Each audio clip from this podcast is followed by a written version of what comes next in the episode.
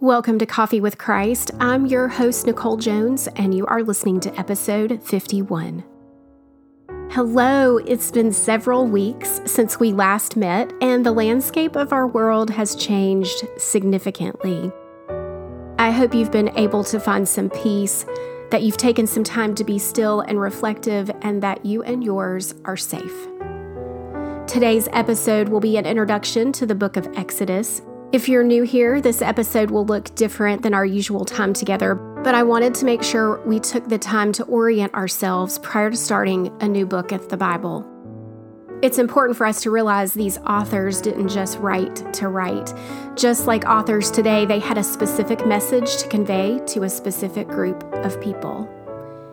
If you followed along with our first series, we covered Genesis, which gave an account of the first humans their perfect communion with God, and the destruction that followed when evil tempted them to do what God told them not to. Over and over again, the stories in Genesis point to human imperfection, our tendency to listen to things other than God, and our desire to worship the created instead of the creator. This theme is woven heavily throughout the stories of Cain and Abel, Noah and the flood, and the Tower of Babel. But Genesis isn't without hope. In the very beginning, when God gave the consequences of Adam and Eve's failure, he also promised that one day a son of Adam would defeat evil once and for all time. Things seem to spiral out of control when they go from bad to worse, but about midway through the book, we're introduced to Abraham, the first of our faith. Abraham desired a son, and God promised to provide it. Abraham and his wife Sarah tried to manipulate circumstances to help God along with his promises, but in the end, there was no need. God was faithful, and Isaac was born. Later, Isaac had Jacob, and Jacob had 12 sons who would become the beginning of the nation of Israel. Genesis draws to an end with the death of Jacob in the land of Egypt, where his son, Joseph, was a very prominent man in the government.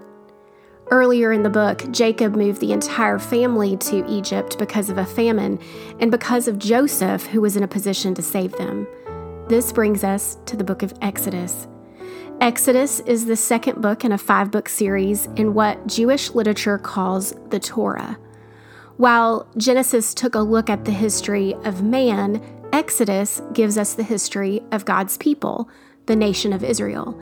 It's broken into two main parts, with the middle section being a bridge between the two. The first part, it's a story you're more than likely familiar with, where Moses leads the people out of Egypt after the 10 plagues. The second part is when God provides blueprints for building a tent so he can meet with his people. Remember, God wants to live with his people for them to draw near to him, and so he makes a way through the creation of this tent. There are some very, very specific instructions for building the tent, which we will obviously get into this season. In between those two parts is a very famous link. It's the link between being set free from slavery and having communion with God, and that bridge is the law. This is where the Ten Commandments come in and all the laws associated with them. The law was a covenant God was asking his people to enter. God's people were to obey these laws, and in turn, they would continue to be God's people and could have access to his presence, his wisdom, his love, his blessings. You get the idea. Exodus is pivotal in not only understanding our history as a people of God, but in understanding why Jesus came and how we are to live in light of his coming. You don't want to miss it. Okay, so here's the fun part. I created a workbook to serve as a companion journal for our walk through Exodus. It's nothing fancy, but it provides you with daily scripture reference, reflection questions, and space to write out your thoughts, unless you're driving, and then no writing is allowed. The digital workbook is absolutely free, and you can find it on my website at coffeewithchrist.org. I'll put a link in these show notes. The download is digital, but feel free to print it and share it with your friends. I also formatted it so you can fill it out like a virtual workbook um, on your computer. So um, you might want to give that a try too if you're like me and can't stand paper.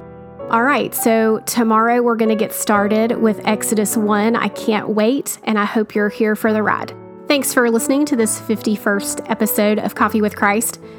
Have a wonderful day and join me tomorrow for our next episode.